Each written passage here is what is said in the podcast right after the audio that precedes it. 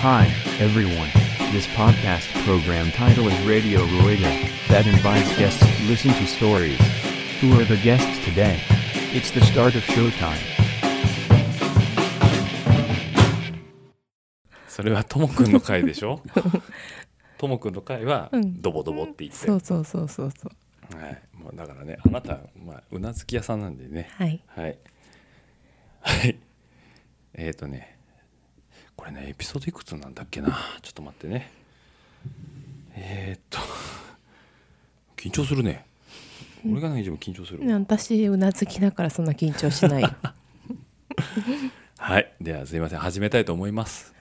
えっ、と今日がですね5月の1日ということで、えーゴールデンウィーク入ったばっかりの方も多いかと思うんですけども、えーエピソード27というところで、えーまあ、皆さんステイホームステイアットホームというところで皆さんあの新型コロナウイルスの、え関係で家にどうしてもこもらないといけないという方が多いかと思いますので、まあ、その方のですね耳に少し、えお届けできればなというところで、えー、とちょっと卓録ですね家で、え収録をさせてもらってるんですけども、え本来であればですね今回ゲストはこの方ですという話もしたいなというところもあるんですけども、えゲストはいません。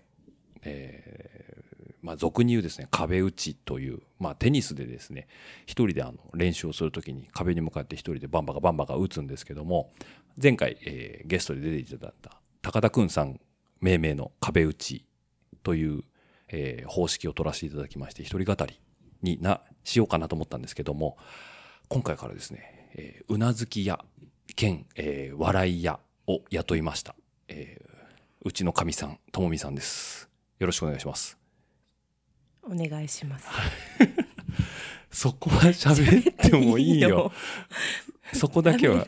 ダメだそこまで。そこまで。はい。はいあとね肘つかないでね。リラックスしていいって言ったやん。マイクがね。斜めだからね、斜めだからね。あなんかねかっこつけてね。マイクをちょっとね斜めに置くんですよ。う。ちの嫁は。違違うの？正面だとね緊張しちゃうからさ。あ斜めにしてうん。それで、はい。そうそうそうそう。あのねうなずき屋兼笑い屋さんなんでねあの余計なこと喋るなと、あのー前回あの増刊号、まあ、今回も増刊号なんですけどコバちゃんが東京に来てもらった時に、えーまあ、僕の話をですねコバちゃんにうんうんと聞いてもらった。というところで非常に私が喋りやすかった。こともありまして、えー今回もですね、えーコバちゃんを雇おうかなと思ったんですけどもいかんせん彼も遠いというのと、まあ、要はソーシャルディスタンスですね間を取らないといけないのでそうおいやそれと呼べないというところで一番身近な、えー良識のある人ということで、えーまあ、最終切り札ですね嫁さんをですねこの場に出してしまうということで、えーうちのかみさんがうなずき屋兼、えー笑い屋として来ていただいております。あの最近私あの名古屋に帰ってきまして毎日あの山、えー、トヤトヨタのですね山の中まで通勤してるんですけど、えーまあ、いかんせん暇なんですよ。1時間半ぐらい通勤で、えー車乗ることがあって、まあ、道中いろんな方のポッドキャスト聞いてるんですけど、えーまあ、読み切ったというか聞き切ってしまって。でじゃあ何か他に着るもんないかっていうところで、えーまあ前から、えーずっと好きだった講談師さんのですね、あのーまあ、最近、え2つ目から真打ちに昇格されてね神田伯山さんという方になられたんですけども、えーその方がですねあの TBS ラジオでですねラジオクラウドっていうあのインターネットで配信してる番組がありまして、まあ、問わず語りの神田伯山という番組があってですねそこでですね笑い屋さんをね雇ってるんですね。であそうかそういう人がいればねもうちょっとトークもしやすいのかな。というところもあってうーん、うん、うーんとしか読めない。えーで、まあ、本当にね、あの、神田伯山さんの番組聞いていただければわかると思うんですけど、笑い屋さんがね、本当にね、ただ笑うだけ。うんうんなのでね、あの、今回はね、うんうんと言ってもらいたいうなずき屋さんということで、嫁を、神さんを雇ったというところで、まあ、大して対価はないんですけどね。はい。なんで、家庭内パワハラという、まあ、あの、ドメスティックパワハラですね。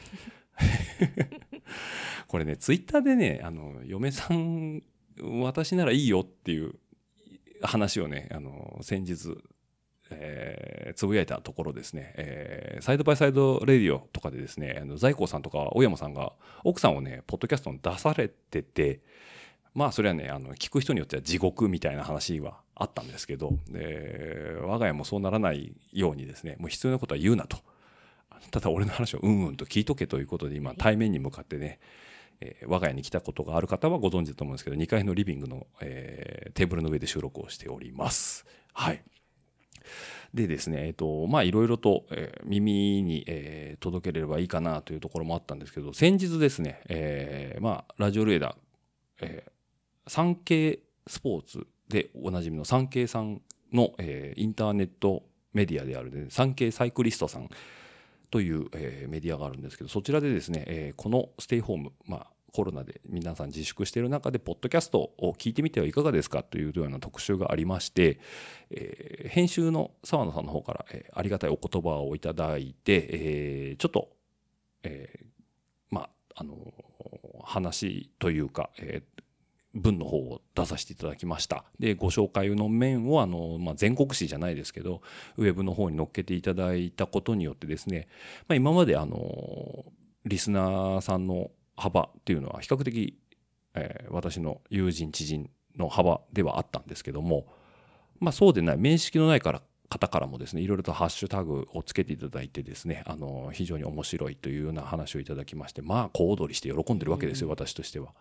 まあ、そういうところに届いてるのは嬉しい話だなと思って、なのでですね、あの皆さん、どしどしですね、あのツイッターの方にハッシュタグ、ラジオルエダーつけていただいてですね、えーあの、ついに嫁を出したな、こいつとかね、あの、言っていただければ、あの、そのまま、あの、私は真摯に受け止めて、ああ、じゃあ今回嫁さん出して、えーなんどうそのリアクションを見てね今後あの雇いあのうなずき屋として雇い続けるかどうかというのをまだ判断させていただきたいなというふうに思っておりますのでちなみに嫁ね SNS 一切やってないんですよ。喋るなって言ってからね今喋れないくてね うんうんって言ってるんですけどまあなのでねあのーまあ嫁さんの、えーまあリアクションを、まあ、今回一つ楽しみとして聞いていただければなと思います。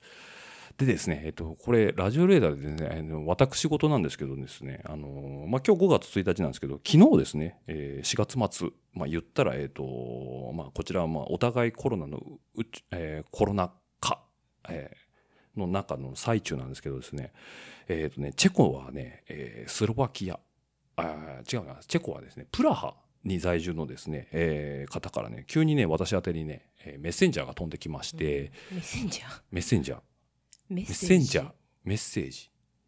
メッセンジャー人やん、いや、違うのよ。あのね、Facebook のうん、公式連絡取り合うアプリケーションの名前がメッセンジャーっていうやつねねはい。っうんていうので来るんですよ。うんで、そのメッセンジャーってえー何が来たかってもうね、長い英文がね、ダラダラダラって来て、え、何これって一瞬思うわけですよ。でね、私もね、まあ海外で仕事したこともありますよ。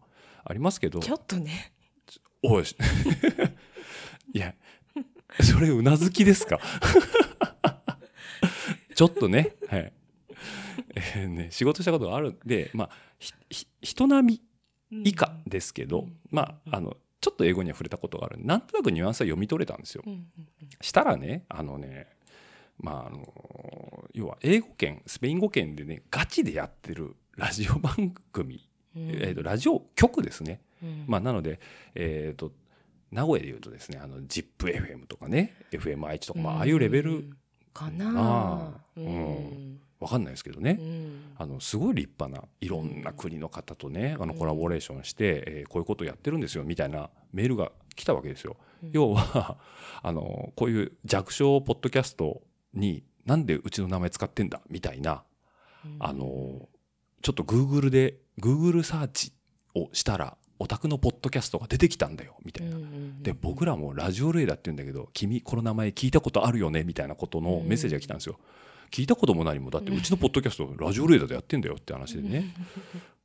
もう、チェコからね、いきなりそんな話来てびっくりしますよね。うんうん、で、見ていくとね、なんかね、私はね、別に訴える気はないんだよと。ううんん、それはね、お金も、労力もかかるし、そんな雰囲気はないんだと、私たちには。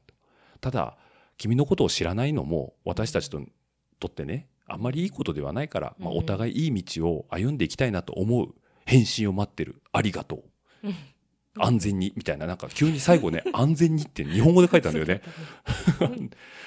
う わなんかあれ急にこっちに寄り添ってきたぞと思ってさ、もうこっちもドキッとするわけだよね、うん。本家のさラジオルエダさんがさ「あのおいなんだよ極東の島国でなんかポッドキャストやってんぞ」みたいなね、うん。でタイトルとかまあ言ったら英語を節々に入れてるんでねあこいつは自転車に対してなんかああでもないこうでもない言ってんだなみたいな、うん。多分そういう雰囲気だけはね読み取ってもらったのかなと思ってね、うん。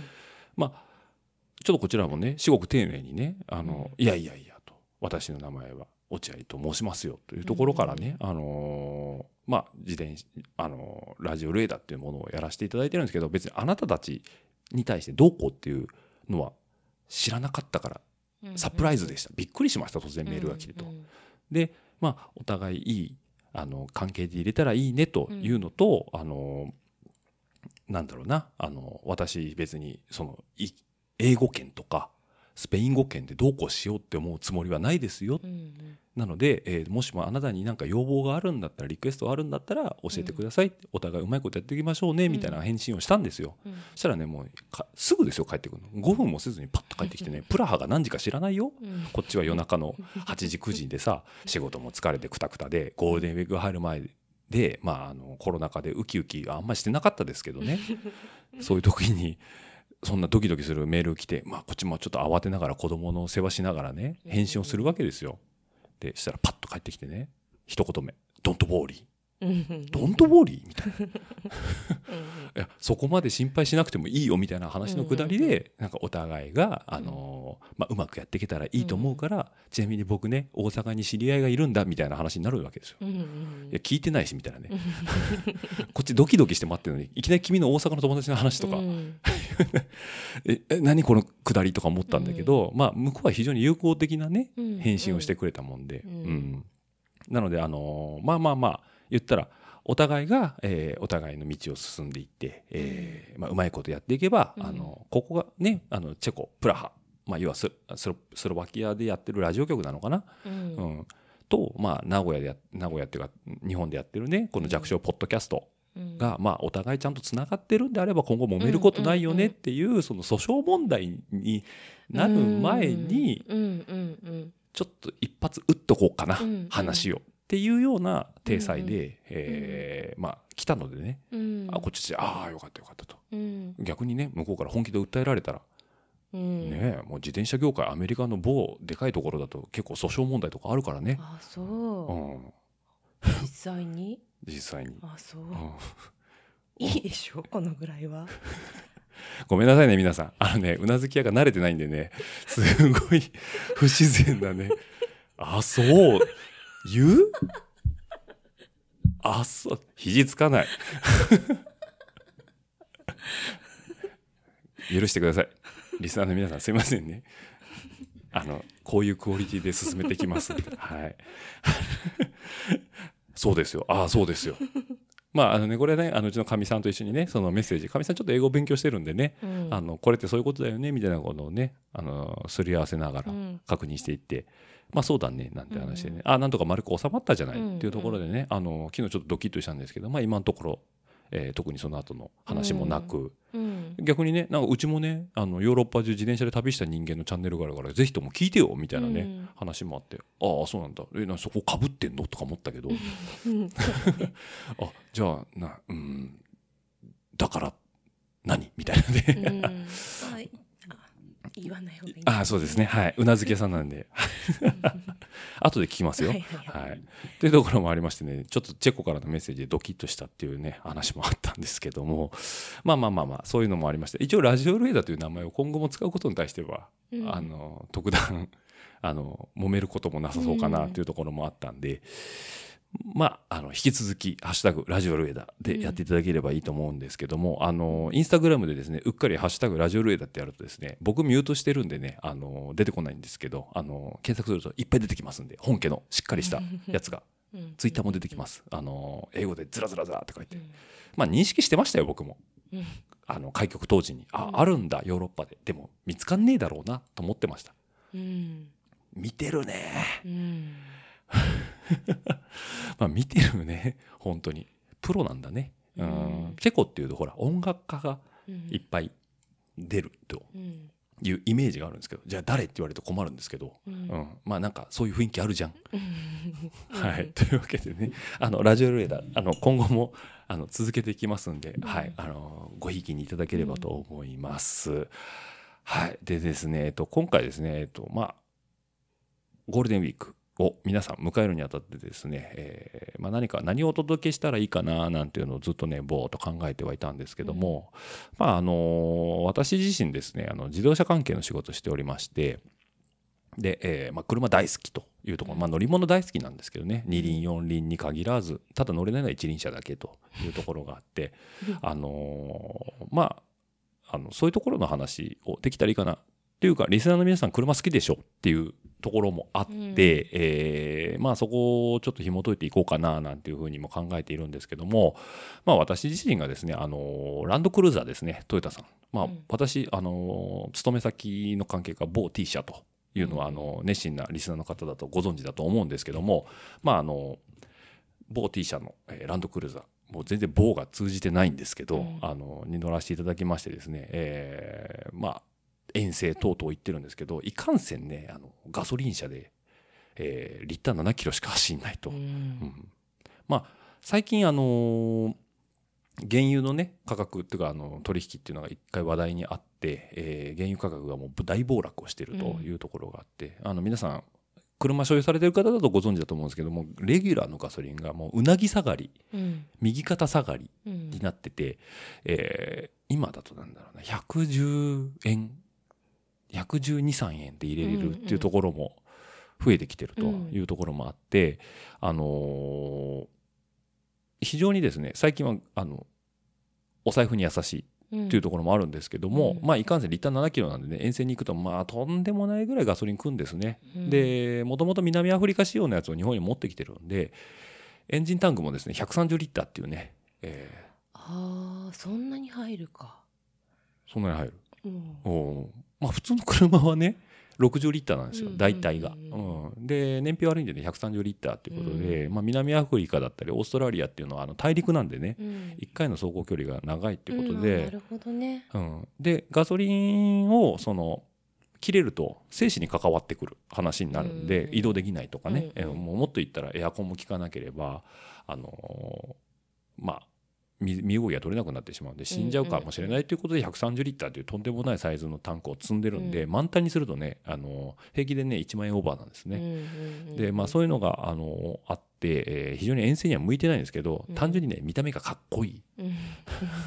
見た目がかっこいいから乗ってるっていうところもあって、あのもともとエクストレイルっていう日産のね四駆に乗ってたんですよ。うん。まあ、私個人が四駆好きだっていうのもあって乗ってたんですけど、まあインターネットでね、あのーパパパッといつもこう車の動向の流れを見てるとあれ？70のランクルが復帰するらしいぞと。うん復活するら1年間だけ。うんで復活するらしいぞっていう話をね、えーまあインターネットで拾ったわけですよ。うん。でね嫁に相談する前にまずディーラーに行ってねうん。見積もりをパパパッと取って、うん。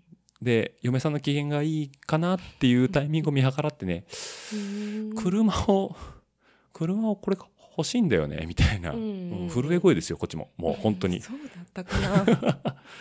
あのそうだったかな。くる車なんだけどさみたいな。エクストレイルもね、まあ、10万キロぐらいは走ってたんだよね、うんうんででも替え時じゃあまだ全然乗れるし、ううん。まあまああのいろいろねあの手もちゃんと入れてたんでね。うん。あの全然ビンビン走ってたんですけど俺これ欲しいんだとうん。言った時にね「え？え？それえって言うよね。う。ん。うん、え？何これ？でかくない？みたいな。うん。いやいやちょっとディーラーさん行こうよっつって。うん。見積もり取ってきたから。ディーラーにもあの来週の休みに嫁連れてくるからつって、うんまあそんなんつってうん。で嫁さん連れてディーラー行って。うん。でねディーラーの営業マンがねまた若い子でね。うん。でな多分ねもう20の半ばぐらいなのかな、うん。もうなんかひょろひょろっとしてね頼りがいのない子だったよね。うん。うんでただもうこっちが買う気満々で言ってるから多分向こうも分かんないよね。冷やかしじゃないな、こいつはっていうのは、ううんん。子供も連れてくるわ嫁も連れてくるわと。うんうん。で僕は見積もり取った時点で来週嫁さん連れてくるんでねちょっとこういう流れでいきましょうよみたいな。うん。事前にね、うん。あ何その初めて聞きましたみたいな、そうだったんだ。ただねこういう流れでこういうふうにお願いしますよ。分かりました営業さん」って言ったら「あ分かりました」うん。当日お前ねかみさん連れてくるわけじゃん、うん全然その通り喋んないのあいつ。うん。うん。うん。うん。うん。なんかこっちから「そうだよね。そうだよね」って言ったら「はい。はい」うんはいぐらいは誰でも言えるって。もうね、うん。はい。はい。ってで当然ねもうこっちも予想してますよ。うん。かみさんがねあの、ま、マニュアルは運転、うん。まあエグストレーラーはマニュアルだったんで。まあまあそれはいいと。うん。なんだけどいかんせん車格がでかいと、うん。ただ言っても横幅もねそれぞれ2 3センチ増えるだけだからと、ううん。んちょっとでかい気がするだけだよ、うん。なんていうのをさらっと嫁に言ってもらえないかなって言ったら「あ分かりました。じゃあ奥さんのあの不安を取るために、その辺はご協力させて言わせていただきますっていうのですね、まあ、実際そうですしと話をしたね。うん。で当日ね、まあ、さっき言ったみたいにディーラー連れて行って「ちょっと大きくない?」当然言うよね嫁からするとね「うんうん。いやそんなことないよね営業さん」はい。ええみたいなね。う んもうなんもうもうちょっとあるでしょ？その営業トークがみたいな。ハンドルの切れ角がとか。うんうん言わないんだよね、うんまあね分からんでもないよね、うん。ただね営業さん唯一ねいいところっていうのはね、うん。まあ、愛想がいい。うん。愛想がいいのと、うん。もうねあの実車を見れるディーラーさんをね事前に他にねあの調べといてくれたんだよね、あうん。刈谷のここ行くと見れますよ、うんうんあ分かりましたと。うんじゃあディーラーさんありがとうございます。買う時はお宅で買えますよ。っつって、うんうん。で刈谷のディーラーさん行って。うん。で実際にね室内にドドドーンとねランドクルーザー止まっててうね、ん。乗り込んで。うん。で嫁は「うん。うん。大きいな。うん。高いな。背がね。うん。金額じゃないですよ、うん。高いな。うん。分かりました。でディ刈谷のディーラー出てまた帰り討ちね。うん。どうだった？うん。大きいな。乗れるかな？私。ね。でああだこうだ言いますよ。うん。ただねボソッとね今でも覚えてますよ。うんでもね私ね乗り込む時にねあまりにもこう車高が高いからうん。上のヒンジの取っ手を掴んでグググって体引き起こして登ったのよあの感じいいよね。う んよかったよかった。ねうん。そう。なんでね。まあねなんだろうな悪くないな。っうんうん。ていうのがあったのかななんていうのもあってね、うん。まあ晴れてですね、あのー一応家庭円満にうんランドクルーザーに乗り換えましょうという話もありまして、まあパッパッパッと変えたんですけどいかんせん発注してからね2ヶ月ぐらいかかったのかな？うん。あそうね。そうそうそうう。んうん。限定車なんすでねね来なかった来なかったんで、うん。まあ、限定車なんでね、あのー受注生産っていうか、うん。最初ねなんか3000台か4000台ぐらいしか見込んでないですよなんて話したらね蓋開けたらね1万台以上うんうん。オーダーが入ったんで、うん、じゃあ LINE 動かしましょうよみたいな感じでね、うん。なんかうん万台出たらしいですわ。うんうん。うん、でちょうどねこの今日収録してる朝ね、えーちょっと車乗る機会があって、うん。え中古車さんの前通ったら、うんうんうん。同じ方のランクルが止まってるわけですよ、うん。値下がりしてないんだよね、まだ300万以上するとね。そうだったね。ねえまあ、うちのランクルはまあいろんなとこ行ってるいろんなとこがね傷だらけですけど、うん。うん、ただまああんだけ値段がついてる値崩れしない車買ったっていうのは良かったかなと、うん。まあ嫁さん曰くねパッと家帰ってきて家にあの車止まってるのはああいいなって言ってくれてるんでね。うんうんうんあのいい買い物だったかなとは思うんですけど、まあそれにね自転車を積んでレース遠征にはちょいちょい行くわけなんですけども、うん。まあどうやって自転車積もうかなと、うん。まあ、エクストレールの時は天井にキャリアつけましてね、えーまあフロントフォークを固定するタイプ。前輪外して、うん。まあ、フロントフォークで固定して、まあ、前輪は横に前輪だけはめるあのーなんだろうな固定するジグがあって、うん。まあ、そこに止めて、まあ、全部車外にうんえー自転車を置いて、えーうん。走積んで走ってたんですけど、まあ、これはこれで利点があってで天井なんでね、あのーまあ、関西クロスを走られてる方はご存知だと思うんですけど牧野高原っていうね、うん。えースキー場を使った全日本選手権もやるようなコースがあるんですけど、まあ、あそこでレース終わった後はね、であのーコースがねスキー場なんでねうんもう芝なんですよ、うん。で自転車がねもうもうそりゃに至る所に芝の毛がうんビッタビッタにくっついてて。うんうんうわーこれ帰って洗うんかうーんなんて思ってね、うんえー北陸道とね名神高速が走って帰ってきて家に着いて、ああ疲れたなんつって上から自転車下ろしたもんならねピッカピカになってるんですよ、そうそうそう もうね、うん。雨降ってたんだよね、うん。うん、したらねもうね天然のシャワーだったわけでね、うん。シワフはもうね吹き飛んでてね、うん。まあ、泥は残ってますからね、うん。ただねまああーこれはいいもんだなと思ったんですけど、いかんせんランドクルーザーね普通でねもうルーフの位置がね1.8ぐらいあるんですよ。うん。でうちキャリアつけてるんでねもっと高いんだよね、うんう。んうん。1.9まあにあのねうちの会社の立中がね2.1までしか入れない立中なんですけどね、まあ毎回上ぶつけてますわ。キャリアをね。なんですけどあのーまあだから2.1の立中は入れないんですうち、うんうんうん。うん2.2なら入れるんですけど、なんでね、まあ、いかんせん高いと、うん。でその2メーター以上の天井に自転車積むのはナンセンスだっていう話で、えっと、ヒッチメンバーというね、えーご存知の方はご存知だと思うんですけどあの車の後ろに、あのー乗せるタイプっていうところで、まああのまたねショーノートとかに貼っときますけども、まあ、ヒッチメンバーっていうキャリアをつけて、うん。えー自転車の後ろに積むっていう形でやってるんですけど、まあ楽ちんですわ。うん。うん。なんですけどね、えーヒッチをつけるとねリアゲートが開かないっていうね、うん近すぎてね後ろに積んだ荷物がねパッと取れないんですよ、ヒッチ外さないとね、うん。まあこれはねどうにかしないといけないかなとは思ってね。いはいるんですけどもいかんせんお金がかかるし、うん。労力で何とかカバーできるんだったらうんと思って僕は大して、まあ、重視はしてないんでね、まあ、このまま行くのかななんていうふうに思うんですけど、まあ、そういうねいろんな、あのー人と自転車車というストーリーってエピソードっていうのはねあのいろいろあるかと思うんですけども、まあ、ちょっとね今日ね今ちょっと自分の車の話させてもらったんですけど、あのーまあ私の友達界隈で、まあ、いろんなね車乗られてる方います。特にね個人的な感想としてはあのシクロクロスやられてる方とか、まあ、マウンテンバイクやられてる方っていうのはね、あの割かし変な車に乗ってる。っていうかまあ個人の個性がね出てる方がいるんでね、まあ、少しちょっとその辺のねご紹介とかしてもらって、まあ、実際レース会場で、えーお見かけした際にああ言ってたやつだあれがなんていうふうに思ってもらったり自分のこのトランポねあの自転車運ぶ車選びの一つのチョイスの参考にしていただければなと思ってちょっと今日お話しさせていただこうかなと思うんですけども前座が長いね。お ーこれからか。これからか。はい。メイントピックスでも26分。今日ねこれねあのプログラムとして1時間ぐらい。そうでしたよね。はい。うんうん。意外とここから加速するかもしれないね。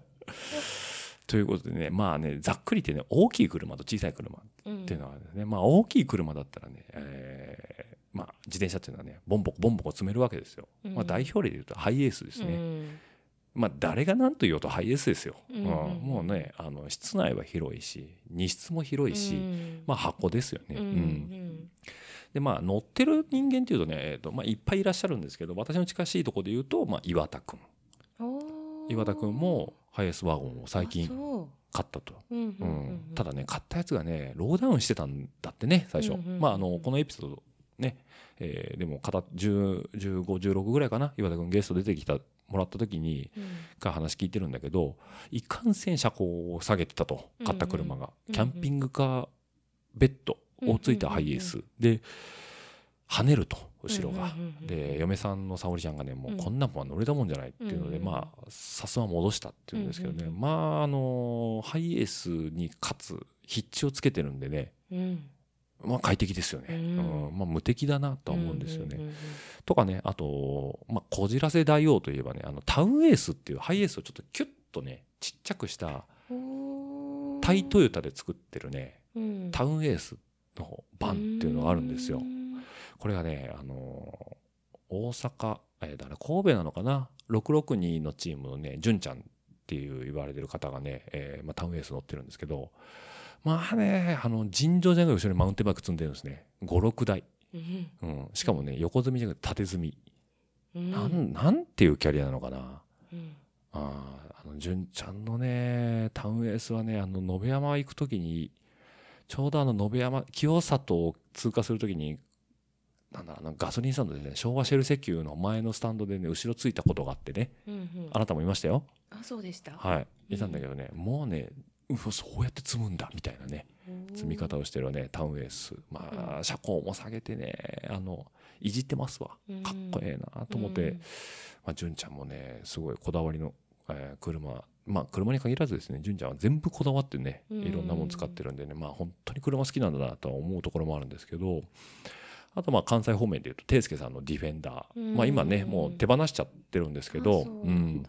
まあ、このシクロクロス界隈でねあのヒッチメンバーを使ってヒッチキャリアっていうのを普及させた立役者でもあるかなというところは圭介さんなんですけど、うん。あの、まあ、あるよねそういうのもっていうのなんだけど、実際日本で大丈夫なのとかうん輸入する時ってどうしたらいいの？っていう、要は壁があったんだけど、あのその辺をねちゃんとねブログにテキストで起こしてくれてね、うん。うん。結構その今のヒッチメンバーを使ってる人たちの、まあ、聖典というかバイブルうん。になってるのが、まあ、テイスケさんのディフェンダー。うん。うん。ただね、あのーいい山長野県のいい山でね、えー毎年レースがシクロクロス新州シクロクロスのいい山ラウンドっていうのがあるんですよ。でテイスケさんねショートボディのディフェンダー乗ってたのかな。で運転席助手席はまあ当然世の中の車ほとんど、うん。それはもう全て前を向いて席があるんですけど、後ろがねあのーなんだろうな通勤電車みたいなのベンチシートの対面のやつなんですよ。う。ん。でそこにねあれね大塚渉君とねもう一人誰だったんかな？雨乞い君なのかな？あ分かんない。ちょっと覚えてないんだけど、うん。まあ、当時のね、まあ、渉君は覚えてますわ。がね、後ろの席に乗ってね、うん。大阪からね井山まで来たんだって、うんうん。降りてきてね開口一番ねうわちょっとしんどかったっすわって言ってたのをねそうう、ん、まあ言ってもあれもトラックだからね、うん。軍人さんがこう横向いてうん座ってるようなイメージ、うん。うんハリウッド映画とかでだからねまああのなんだろうなスタイルと機能性はうん。相反するなって思ったのはあの時だよね、うん。まあ、ただねかっこいいです。群を抜いてかっこいいです、うん。で同じねあのランドローバーのテイスケさんのディフェンダーを現代版にした、まあ、ディスカバリーっていうのがあるんですけど、うん。まあ、それはねあのうちのかみさんもご存知和樹さんちの車ですよ、はいはいはい。うん。あのうちにもありますけどあそこにちょろっとね映ってる。まあおしゃれ。まあ四角、ううん。んまあ四角いですわ。トーマス。トーマス？トーマス？トーマス四角い仲間出てくるやん。ああ。えエンディングテーマね。あ四角い仲間。ああのトーマ何喋ってんの？ごめんね。何喋ってんの？あなたはうなずき屋でしょ？はいはい。はい。うん。ごめんなさいね。聞いたことある方は分かると思う。トーマスのエンディングテーマでね あの紹介があるんですけど四角い仲間っていう話をしてんだよね。そうそうそうそうう。ん。聞いてないです。すいません、はい。まあね。さちょっと喋りたくなっちゃうよね。我慢我慢して。はい。後で聞きます。はい、うん。うん。ゲスト出る？出ない。でしょ？はい、うん。じゃあ取っといて。は い。四角い仲間。ね。四角い仲間いいですか？はい。あのねでディフェンダーっていうねもうおしゃれなねあのランドローバー乗ってるんですよ、和樹さんもね、まあ、和樹さん自身もおしゃれですし、うん。まあ奥さんもお綺麗で,、うん。で息子たちも早くて。ねねえ。え本当にね。シュッとしてる、うん。三重県の亀山で一番シュッとしてる、うん はい人もいいしね、ううん。うん。お寺さん？そね？お寺さんね、ううん。ん、もうね説法解かれたいもんね、うそうだね。うん。それはねあのディスカバリー乗りますよ。核もああありたいっていうね、ううん。んっていうところもありましてね、まあ、うん。和樹さんのディフェンダー、あディスカバリーですね、はい、うん。の方もね非常にかっこいいかなっていうところと、まあ、あと身内に戻るとね、えー久留君、うんえー、とジープのラングラーですね、うん。もうランクルの対抗馬といっても、うん。えー過言ではないというか、もううんむしろオーラでは負けてるラングラーなんですけどね。ね。うん、かっこいいね、うん。うん、いけないとこないね、うん。うん、あれを何がすごいってあんなでかい車をね、えー、久留君と嫁のゆかちゃん2人で乗ってるというね、そう。うん、素晴らしい、ううん。んまあ、かっこいいもんもう久留君はあれしか乗れないよ、うんそう思昔乗ってた久留君のエスティマね。ううん。もう超ローダウンしてさ。うんうんうん。エアアイラスでエアロもちょっとついてね。うん。ただねこれねトヨタさんのねものの作りが悪かったんですよね。エンジンがねもうねレーシングカーのような音をね 奏でながら走っていくわけですよ。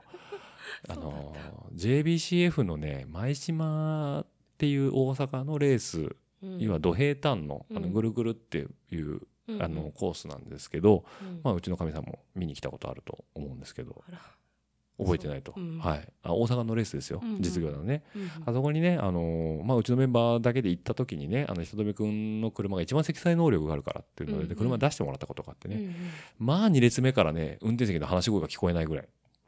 うんガーガーゴーってずっと言ってるんですよ。あの名阪国道をね、うん。なんかすごいなえこんな音するんだ。うん？って思ってたらね、うんなんかリコールだったらしいです。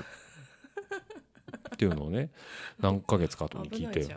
あまあ壊れはしない、ううん。んでねまあそこちょっと対象されてうん。から乗ったんですよ。うん。まあ静か。まあいい車でした。もう2列目とかねキャプテンシート最高でしたね。う、んうん、足も伸ばせるしうん広いし。うん。で自転車は全部天井に積んであるから。うんであのまあ今ね生産終わっちゃったエスティマなんですけどまあ天井高が低いんでね天井に車自転車乗せやすいんですよあれは。うんうんだからね実際トランポにはねすごいいい車だなっていうのはあったんですけどね、まあ、エスティマ好きな人はねもうひたすらエスティマしか乗り続けないというのでね、あのあーエスティマもう長いこと乗ったな次車どうしようかなエスティマかなうん。みたいなね、他見ろよみたいなね。うん。うん。なんでだろうね。なんでだろうね。俺所有してないから分かんないんだけどなんでだろうね、なあのあー今日もビール買おうかなって言ってスーパー行って、昨日と同じビール買う感じかな？そうなのかな？今日は札幌明日はキリン。じゃあ明後日は朝日とはならないね、今日も札幌。明明日も札幌、なるうんほどね。だからエスティマからエスティマ。うんうんうん。で生産終わっちゃったよ。あどうしよう。んうん。うねえもうぜひともエスティマユーザーの方が聞かれてたらね今何乗ってるかちょっと教えてもらいたいぐらいですけどね、はい、まあ、久留君はねまだ生産続いてるのにラングラーの方に行ったということで、まあ、男気あふれる車をチョイスされたということで、うん。まあ、ぜひとも、あのーまあ、名前の通りヒッチメンバーでね、うん。えー後ろにヒッチキャリアで、うん。えーマウンテンバイクをつけて今や、うんあのーもうゲレンデ通いの日々なんですけど、まあかっこいい。うん。まあかっこいいですよ。もうムカつく。かっこよすぎてムカつく。うんああなりたいもうああなりたい人ばっかりうん なんでね、あの、久留君のラングラーもぜひともね、あの、うん見かけた方は一度、あの、声かけてもらうと、久留君、非常にね、シャイなんでね、うんあ、どうもしか言わないかもしれないですけど、うんあの、諦めずに話しかけてください。久留君、あの、ちゃんと、あ、どうも以外も喋れますんで。はい。あとね、もうこれね、でかい車の話だけでね、いろいろあるんですけどね、もう、東海一でかい車。うんもう部長ですね。ああれ、車なのかな？バス。ーうん何喋ってんの？うーんでいいんですよ。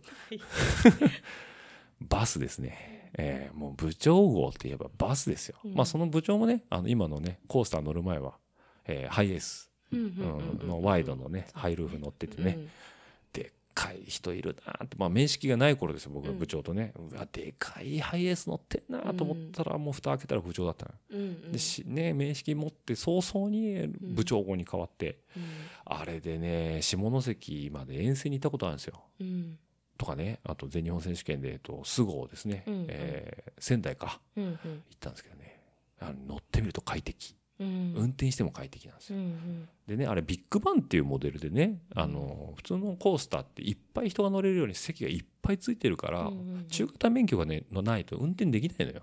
うんうん。だから普通にもう、僕、あの、昭和83年生まれなんで、もう今37、うん。になるんですけど僕ら世代の子が18ぐらいで免許取ると中型の限定付きっていうのはついてきたんですけど、うん。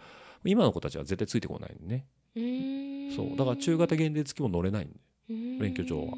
なんですけどまああのそれでも乗れない要はにな20何要は12人以上10人以上だったかな？の乗車定員がある車は乗れませんよって言うんですけど、部長のコースターはそのビッグバンって言われてる席がね5人か6人分しかついてないんですよ。あんだけでかいのに、うんあんなにでかいのにね。うんうんうん。乗用車並みのね乗車定員しかないんですよ。うんなんで、ね、誰でも運転できるんですよ。うんまあ当然後ろは部長はもうご存知の通り部長ブースを出すんでね、うん。あのー材料だったりうん機材だったりとかうん。てんこ盛りに乗って僕らの胃を満たしてくれてるんですけど、うんこんなでかい車なかなか運転することないよねって言うんですけどいかんせん遠征でね距離が長いんでじゃあ免許持ってるやつで持ち回りで運転してなんとかその速いペースで移動しようよっていう話になって、まあ運転させてもらったことあるんですけどまあ快適、うん。うん、どっしりしてるんだよね、でいやこういうやっぱバスも悪くないなと思ってと思って、うん。えーうちのエピソードに出てもらったゆきおさんうんに話を振ったんですよね。うん。ゆきおさんもねあの日産のバスシビリアンに乗ってるんですけど、まあ、ゆきおさんもね、あの、なんだろうな、でかいバス、要はなんかキャンピングカーみたいにして乗ってるんですよ。まあ超快適仕様で、でゆきおさん僕ね部長のねコースター乗ったことあるんだけどね、ゆきおさんのバスもねやっぱいいんですよねって言ったらねゆきおさんねボソとねそれはねトヨタだからだよ、日産はねダメなんだよってね。言ってたねゆきおさん。そう。なんかね何喋ってんの？言ってたよね。うん。聞いてくれてんね、うん。うちの嫁ね聞かないんですよエピソード。うん。すっとね。気が向いたらねみたいなね、はい。いいんですよその話は。なんかね4足かな？オートマでそうそう。そうそうね、すぐすぐ吹け切っちゃう、んうんうんワイドレンジでね、ううんーんうん。ったら、すちょっとちょっとエンジン回転数が下がって、うん。うんまたトルクがフルってね。うーんっていくのがねベタなんですけど。うーん。うーん。うん。うん。ん。みたいなね、うんうん。イメージですよ、うん。うん、ギアとギアが離れてますからね、はい、あのクロスレッシュをしてないね。ワイドレッシュのあのミッションっていうのはそういう乗り物なんでね、まあゆきおさん。ただねやっぱね広いね。うん。広いしね。いいね。俺も一緒ねバスいいなと思ったんですうよんもうキャンピングカーじゃない、うん。もうあいいないいなと思った時にね。うん。これはねもう本当にねあの飛び道具なんですけどラファがねあの僕も大好きですよ。イギリスのあのサイクリングウェアメーカーのラファさん、うん。まあ、ちょっとご縁が良くて、えー仲良くさせていただいてるんですけど、うん。あの皆さんご存知ルイゾンっていうね移動販売車があるんですね。でな東海圏でねあのラファキャラバンっていうライドツアーをやりたい。っていう機会があった時に、じゃああのうちのルイゾンをベースに、えーライドやりましょうよっていう話があったんでただねあの連えー、と週をね、えー連続でやりましょうと。土日。で翌週の土日でやりましょうっていう話があったんで、まあ、毎回ルイゾンをねあの松本に返すのは、うん。えーちょっと忍びないと、うんどっか東海で止めておけるとこないって言うから、うん。いやうちね我が家の駐車場空いてますよ、なんてね言って、えー止まるかな本当に、うん。なんて思ってねただ来たんですようちに、うん。オーライオーライなんて言ってね、うん。バックさせてねオーライオーライオーライオーライオーライもうここまでだギリギリだっつって止めたらなんとか頭がねうん。入ったのよね、うん。で1週間ねうちに止めてたんですよ、うん。うん。したらねその間にね Google のストリートビューに撮られてましてねあのもう今更新されちゃったかな？一時ね、うん。Google ストリートビューで我が家の前見るとね、うん。ルイゾンが止まってるんですよ。でねこれねまあルイゾンご存知の方はねパパパってイメージつくんですけどね。ちょっとね渋い色なんですね。うんうん。カーキというか茶色？なんだろうなあれ。何色っていうのかな？うんまあちょっと灰色に近い感じの色なんですよね。うん右の人ですか？みたいなね。あのススピーカーもついてるしね。祝日に、あの人前で吠えてる右の人ですか？みたいなね。っ って思われてないかな？もしくはん落合さんとこの旦那さんついにこじらしてキャンピングカー買ってんぞみたいなね。えねし何？言いたいの？やめとこうかというねあの世間のねあの目もねうん。あったかなっていうところもあるんですけど、うん。まあ、そういう類ゾンもねあれもちょっとね一瞬いいなと思ったんですよ。やっぱ後ろも広いしね、ううん。んこれね冬の寒いシクロクロスシーズンなんかは室内で過ごせたら快適だなーなんてね、ふうに思ったわけなんで。運転もね、まあ、言ってもトラックなんでねうん。できなくはないと。うん。慣れですよ、ううんん、なんでねまあ買ってもいいかなとは一瞬思いましたけど嫁に行ったことはありません。はい。もうすごい首振ってます今目の前で、うん。はい。私が乗れないと。うん。ランクル以上にでかい車はいらない。いらない。はい、うん。まあねそういうのはねまあちょっと私のイメージの中にある、まあ、大きい車っていう部類の,、えーすあのカテゴリーには入るんですけどあららら時間がねだいぶ来てますねじゃあちょっとね駆け足でね小さい車部門をね。まあ小さい車でね言うとね、あのーまあ、このラジオルエダ第0回という、まあ、うん。泥酔ポッドキャストの名を知らしめたと言われてる、あのーもう普遍的な第0回をマークしたのコバちゃんとね、うん。行った、えー愛媛は、うん。えーどこだっけな愛媛のね山の中ですよ、うんえーうちからまあ5600キロぐらいあったんかな、うん。えーコバちゃんがね持ってたね、えー、とダイハツウェイクというね、うん。えーちっちゃい軽自動車なんですけどね、うん。えーまあ、経営企画の中でもうダイハツさんがもういろんな知恵絞って、うん。きっちきちにいろんなとこ作っあの切り詰めたうん。まあ、軽の乗用車があるんですけどね、あれにはね、4人2台が乗るっていう、あ4台2人が乗るっていうね、で、かつ、えー2泊3日分の、うん。えー服と、うん。えースペアホイールも詰めてですね、遠征に行けたということで、うん。非常にね、まあまあまあ、積載能力もあって、うん。いい車でしたね。うん。燃費も良くてね、うん。ターボもついてると。うんうん。まあ何キロっていうとね、ちょっとこういうメディアなんで角が立つんですけど、うん。まあいいペースで走れますわ。うんうんなんでね、あの、ウェイクっていうか、まあ、今の軽バンってすごいね。あーもう便利。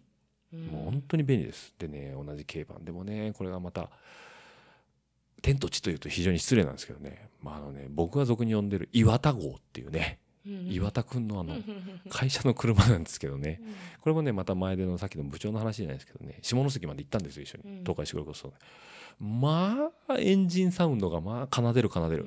もう、吹き切る吹き切る。まあ、これもね、エピソードの 岩田くんの回聞いてもらった方はね、ご存知だと思うんですけどね。まあ、3速しかないのかな。うんだから、うーんっつって坂登るんだけど、うんこう上り斜面に対してギアが高すぎてあの吹けませんって時にオートマだから勝手に1個下の段にドンと落ちた瞬間に「うーん」っていうこうもう「うんうんうんうん」みたいなこそうなの？うなそうなんかねシーソーを漕いでるからねこう。でもう耳にはずっとねもうエンジンサウンドがねこだましてるわけですよ、ただね高速代が安い。うん。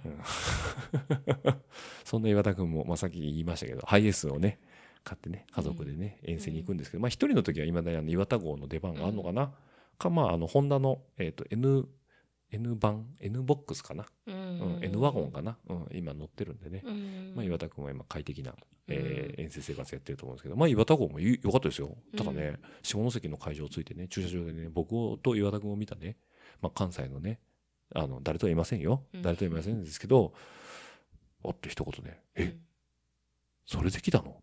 うん。あ、そうですけど。みたいうん。なああ、ご苦労様です。って。うん。ね。ね、泣きながら瓦そば食べてましたね。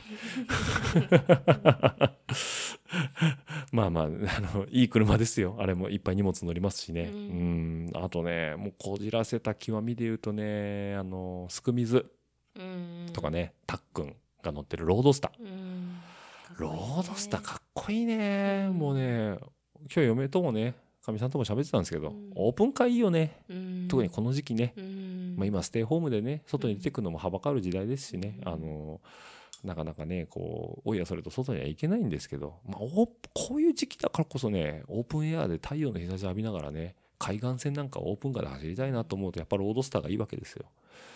ただね自転車乗らないよね普通ねたっくんはねえー、ヒッチなんですよロードスターにでね、すく水はね、あーすく水はね、あれ、ごめんなさいね、これちょっと間違ってたら申し訳ないですけどね、あの、ハードトップって言われてる、要は天井がね、鉄でできてるモデルがあって、穴開けたんじゃないかな。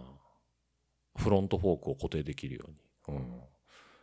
まあそういうね、あの、まあ、何かを犠牲にしないと自転車が乗らないっていう。で、最近出た ND 型に乗られてからロードスターを買われた方っても結構多いかと思うんですけど、たまに見かけるんですけどね、助手席にね、自転車が刺さってることがあるんですよね。もう、あ、うん、彼女ね、みたいなね。なんでね、まあそういう乗り方も、まあ一つなのかなっていうところもあって、ロードスターっていうのは、まあ非常にいい車なんでね、ううん、本当に車好きの人はロードスター買う、買われるっていうことも、まあまあ、まあまああるのかなというところもあって、まあ非常に勉強になるなというもんでね、あの、ロードスターみたいな走りもね、積載も両方やりたいっていう方はぜひともね、あの、タックンとかすく水に相談してもらうと、まあ何かいいアドバイスもらえるのかななんていうふうにも思うんですけども、あとね、うちの嫁さんがね、まあちょっと痺れたというね、ともくんのね、ジュリアですね。もともとアウディのね、うんセダン乗ってたんですけど、ともくんはね、もうとにかくセダンが好きなんだよね。うん。で、もう真っ青なね、あのー初期、要は、ジュリアって、まあ、昔あったんですよ。アルファロメオで、えージュリアってあって、まあ、一時生産が終わって、で、復活したのが今出てるジュリアなんですけど、まあ、フォードはセダンですわ。で、天井にね、自転車ガガガンと乗せてね、まあ、何キロとは言えないんですけど、まあ、うんキロみたいな感じでね、えー突っ走っていくっていうところがあって、かっこいいね。あのラファプレステージ、まあ、うちのあの番組聞いていただいた方はちょいちょいあの話として出てくるんでご存知かと思うんですけどラファプレステージで、えー我が家に集合してね、えー我が家の在所にある、まあ、うちの親父なんですけどのまあまあまあまあ世間的にあるボクシーっていうねもう何の何のあれもないミニバンで行きましょうというところでまあ落合家に集合して行ったわけなんですけど当然ね一緒に出るメンバーは車でうちまで来るわけですよ。うんでね前でのコバちゃん、まあ、さっきダイハツのウェイクって言いましたけど今乗り直してね、あのー BMW ミニに乗ってるわけですよね。うんでコバちゃんはミニで我が家に来ると。うんでねまあ今話に上がってるともくんはね真っ青なジュリアで来るわけですよ。家近所なのによすぐそこなんですよ家。なんですけどねまあまあ荷物が多かったっていうのもあってジュリアで我が家に来るんですよ駐車場もあるし。でもう一人ね豊橋のコージうんーなんかねホンダのねフリードに乗ってたはずなのにね着きましたっつって下出たらね BM 乗ってんだよねあれ？みたいな。うん買っちゃいました。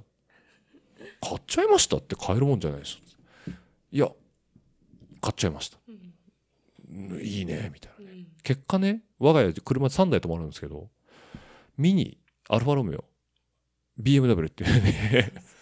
で、それをね、あの、もう本当朝5時とかに出発してるんで、まあ嫁も子供も起きない時に、うんえー集合して出てって、で、まあ一路ね、あの、プレステージのために群馬に向かってたんですけど、ちょうどね、薄い峠ぐらいの時かな。うん嫁からパパワンと連絡が来ましてね。何このうちのめ家の前の車のラインナップ。超エモいじゃん。ううんん。いや、うーん、まあわかるよ。で、エモいってどこで知ったの？みたいなね。エモ、エモって知ってる？みたいな。エモーショナルって知ってたの？みたいなね。なんか急にエモいって来たんだけど、みたいなね。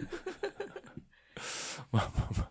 そんな話もありましてね、あの、らあのチームルエダ名古屋は比較的外車率が高いというね、うんまあ、非常にいいことなのかな。まあ、うん前田にシャドメ君も、えージープですしね。だからこれでアメリカ、イタリア、えードイツ。まあ、BM ミニをドイツと見るか、まあ、ミニのイギリスと見るかは、まあ、うん置いといてですよ。まあ、うんそういうのもありますしね。まあまあ、他にも車乗ってる方いますわと。いやーじゃあなんだ？俺次国産じゃダメか？みたいなね まあまあまあまあそういうのもありますしね、まあ、あとはねえっとどうなんだろうな、まあ、金森さんとかね、まあ、フィアットに乗ってたりとか、まあ、とも、えー山ちゃんなんかはね、えー東京の山ちゃんですけどね新宿住んでるのにジムニーを所有してるなんてね、まあ、いろいろ車好きの人はね工夫してね、えー自転車積んでるなというふうに関心はしてるんですけども、まあ、自分が考えるね最強のこうトランポいや車を運ぶっていう車は何があるのかななんていうのはね、まあ、こう職業柄ねいろいろ考えるんですよ。まあ言ってもね車だったら何でも積めると思うんですよ。自転車なんていうのはばらしたりとか、まあ、さっきのねすく水みたいに穴開けたりとかね。まあ乗れる乗り方なんかいくらでもあるんですけど、まあいろいろありますわと。であの思うのがね、えーまあこれはね、えー東京の美香君とか、えー名古屋の斉藤さんとかが乗ってるんですけどルノーのカングー、うん。あれはねもうおしゃれだしサイズ感もいいしね、まあカングーはね僕も大好きなんですよ。もう可愛いよね。ううん。んだからフランスのね大衆車ですよ、うん。まあ言ったら。なんですけどねそれをちょっと伸ばしたねルノーのトラフィックっていう車があってね、まあ、国産で入ってきてないんですよ。まあ本当にヨーロッパでしかしてない。だからカングーをそのままうーって引っ張って、伸ばしたような車。うん、まあ商用版なんですけどね、ルノートラフィックはね、あれはいい車だなと思いますしね、まああとはね、えーと高速道路最速商用車で、えー名高いサクシードプロボックスですね。まあ天井も低いんでね、うん。上に自転車積めればね、うん。全然いいですし、うん。荷室も広いと、まあ、ただ安っぽい。ただ安っぽいんだけど高速道路だけはもうやたらと速いんですよね。ねえもう重い重量積んで納期に間に合わせるために営業マンがもう地べたまで踏み抜くかぐらいのアクセルを踏むっていうね、その仕様に耐えてなおかつ20万キロ余裕で走るっていうあのタフさと値段。200万切ってきますからね、まあ、サクシードプロボックスっていうのは非常にいいのかなと思います、うん。本読みたいって言ってたもんね。あるんですよ、うん。あるんですよ。なぜあの商用車は高速道路を爆走できるのかみたいな本があるんですよ、あれね買いたいんですけどね。いい値段するんだよね、うん。なかなかねポチッとできない。もうね伊坂幸太郎とかね、うん。うん。の東野圭吾とかね、うん。うん。村上春樹とかはねポチポチってできるんですけどね。うん、うんあそういうねちょっと、うん、買えないね。うん。なかなか、うんなんでだろうね。あれで本作れるってすごいよね。うん、うん、ね。ね ね。はい。はい。何喋ってんの？はい。なんでねまあまあまあ落合家はまあそういう困難もありまして、うんまあいいところでランクルっていうところに落ち着いておりますんで、うんまあお見かけの際はねもう茶色とは言いません。コーヒー牛乳からです。我が家はコーヒー牛乳で取っております。コーヒー牛乳をちょっと薄めた色のランドクルーザーで走っておりますので、ううんん、まああのねあのなんだろうな紛争地域に行くと、えー上にね重火器がつけれる穴があるっていう伝説都市伝説があるんですけどまあ あれは本当に開いてるらしいと。うん。まあそういう言われのある車なんでね、うん。いつ盗まれてね、うん。ああいうね中東地域で紛争に使われるかわからないからハラハラしてますよ。ハラハラしてますけど、まあ、うちはランクルを乗ってるんですけどね、うん。まあ、個人的にはスープラが欲しいと。そうね。ね。スープラが欲しいんですよ自転車積む気なんかないですよ、うんさっきね、もうつい2、3分前にね、何でも積めますって言ってますけど、スープラ買ったら積みませんよ、僕は。レンタカー借りますよ、もう。スープラが欲しうんい。はい。というわけで、今日の話ですね。うんスープラが欲しい。はい。10年後ぐらいに乗れてたらいいね。うんはい。ということもありまして、まあ、あの、長々とおしゃべりさせていただきましたけども、うん。はい、皆さんどういう車乗られてますかね？あのそれぞれ皆さんが工夫されてなんかこういうふうに自転車積んでるよなんて話がありましたら、まあ、ハッシュタグラジオルエダの方で、えーツイッターで投稿していただければ、えー私の方があニヤニヤしながら携帯眺めてますんで、うん。また横でかみさんにねまた携帯見て笑ってるわと、うん。またずっと携帯ばっか見てるわと。子供の世話見なさいよと言われながらねエゴサーチですよ。言っても。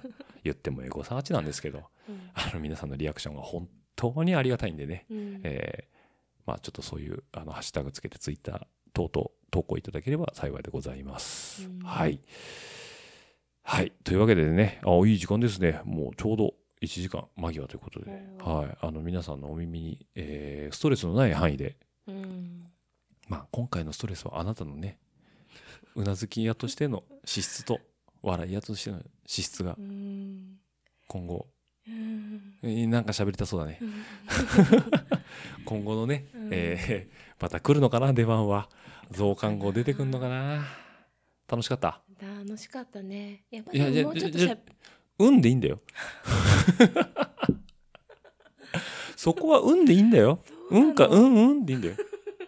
うんうんうん。そうだね。出ましたねボソッと出ましたね心の声がねはいかみさんを出すっていうもう裏技ですよこんなもんねそうねうんはい。しまんねえな、跳ねねえな、話が。は い喋れないんだもあ、結構ストレス。ん。やっぱもうちょっと喋りたいよね。喋ってるよね。喋ってるかな。ゲスト出る？出ない。でしょ？う。うんん。う。うんん。考えます。今回のリアクションを得て考えます。いやここがマックスやあそうですかな。う。。うんん。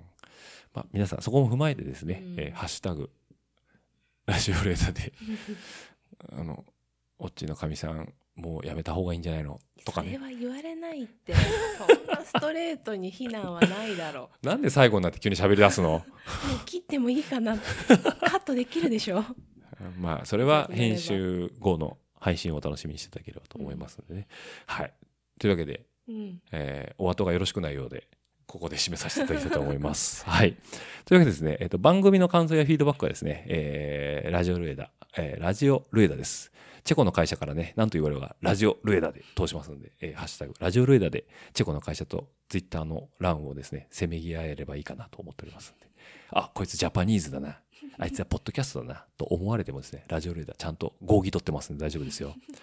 またですね、えーメールアドレスでね、えー、チームルエダ名古屋、アットマーク Gmail.com の方でも番組の感想の方を募集しておりますので、えーご感想の方等をいただければ番組作りの参考にさせていただきたいと思いますので、よろしくお願いいたします。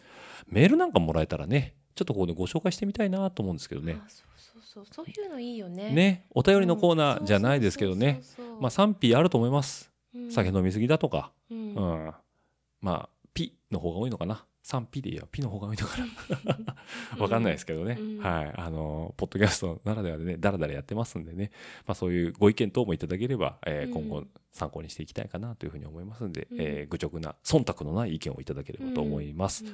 またですね、今回ね、ついにね、初のね、マーチャンダイジングじゃないですけどね、えーグッズ作りましてね、うん。えールエダ和ステッカーというところでね、ルエダの和をつなぐステッカーということで、うんえー本当に丸々と、うん。丸に抜けるステッカーとですね、あとまあ過去にあったあのバンパーステッカーブームっていうのがありましてね、あの、アメリカなんかではよくあるんですけどね、まあ、バンパーにバーンとね、ステッカーを貼るようなサイズ感の、えーステッカーの方も作らさせていただきました、今回。まあね、あの、番組のね、えーご出演いただいた方にプレゼントさせていただいたり、えーいろんな会場等でですね、私に、えー直接お会いしていただいた方に、えーまあ、リスナーの方がいらっしゃいましたら、うんまあ、プレゼントの方をさせていただきたいなと思いますんで、まあ、車等々、うん、PC とか、うん、携帯とか、あと何があるか。自転車に貼るにはちょっとでかいんだな。うん。というサイズ感になってますんでね。あの、ぜひ、あの、無料でお渡しの方いたしますので、まあ、目につくところに貼っていただけたら、これ幸いかな、というふうに思っております。またですね、あの、どうしようかな。これ配信から1週間で、えー、ハッシュタグ、ルエダ、RUEDO は、えー、和は車輪の輪ですね。で、えーカタカナでステッカー、ハッシュタグ、ルエダはステッカーというのをつけていただいた方の中から抽選で1名の方にですね、えー面識がなくてもステッカーを送りつけてやろうかなという。ただね、あなた当選ですよ。住所教えてください。送るんでって言ってね、いや、なんか住所教えるの嫌だからって辞退されると、僕が困ります。まあね、いっぱいステッカー作ったんでね。といっても大小 50, 50個ずつとりあえず作らせてもらったんで、えーまあまあ、あの、配る機会がないんですよ。レース等々イベントもなくなっちゃってね、まあ、3密も守らないといけないですし、まあ皆さん家でね、あの、いろいろストレス溜まってるかと思いますけども、まあその中でね、あの、会えないんであれば、まあこちらから送りつけてやろうと。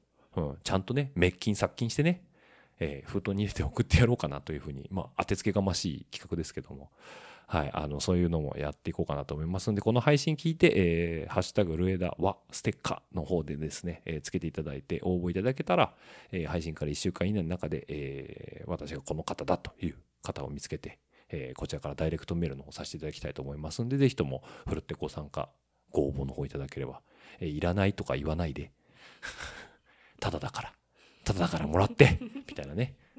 あの、非常にね、しっかりした作りになってます。でね、ステッカーを貼ることをね、ものすごい毛嫌いしてる嫁がですね、かみさんがですね、冷蔵庫に貼りましたからね。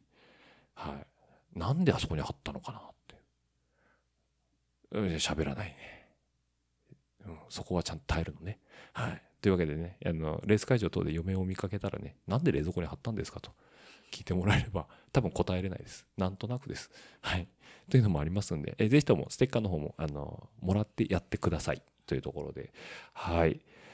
というわけですね、えーと、ゴールデンウィークに、えー配信をさせていただいております、このラジオルエダー増刊号という流れということで、1時間ほどおしゃべりさせていただきました。えー皆さんまだまだこれからもですね、えーコロナウイルス等々でですね、まあ、いろいろ大変なこともあるかと思いますけども、えーまあ、お互いステイホームだったりとかね、えー3密を下げながら、まあ、健康にやっていけたらいいかなというふうに思っておりますので、今後とも、えーごひいきの方、ラジオレーダーごひいきの方、えーお耳をお貸しいただければと思いますので、今後ともよろしくお願いいたします。では皆さん、どうもありがとうございました。ご視聴ありがとうございました。ご意見ご感想は、team.rueda-nagoya.gmail.com までよろしくお願いします。次のエピソードにて、またお会いできることを楽しみにしています。その時までごきげんよう。では、また。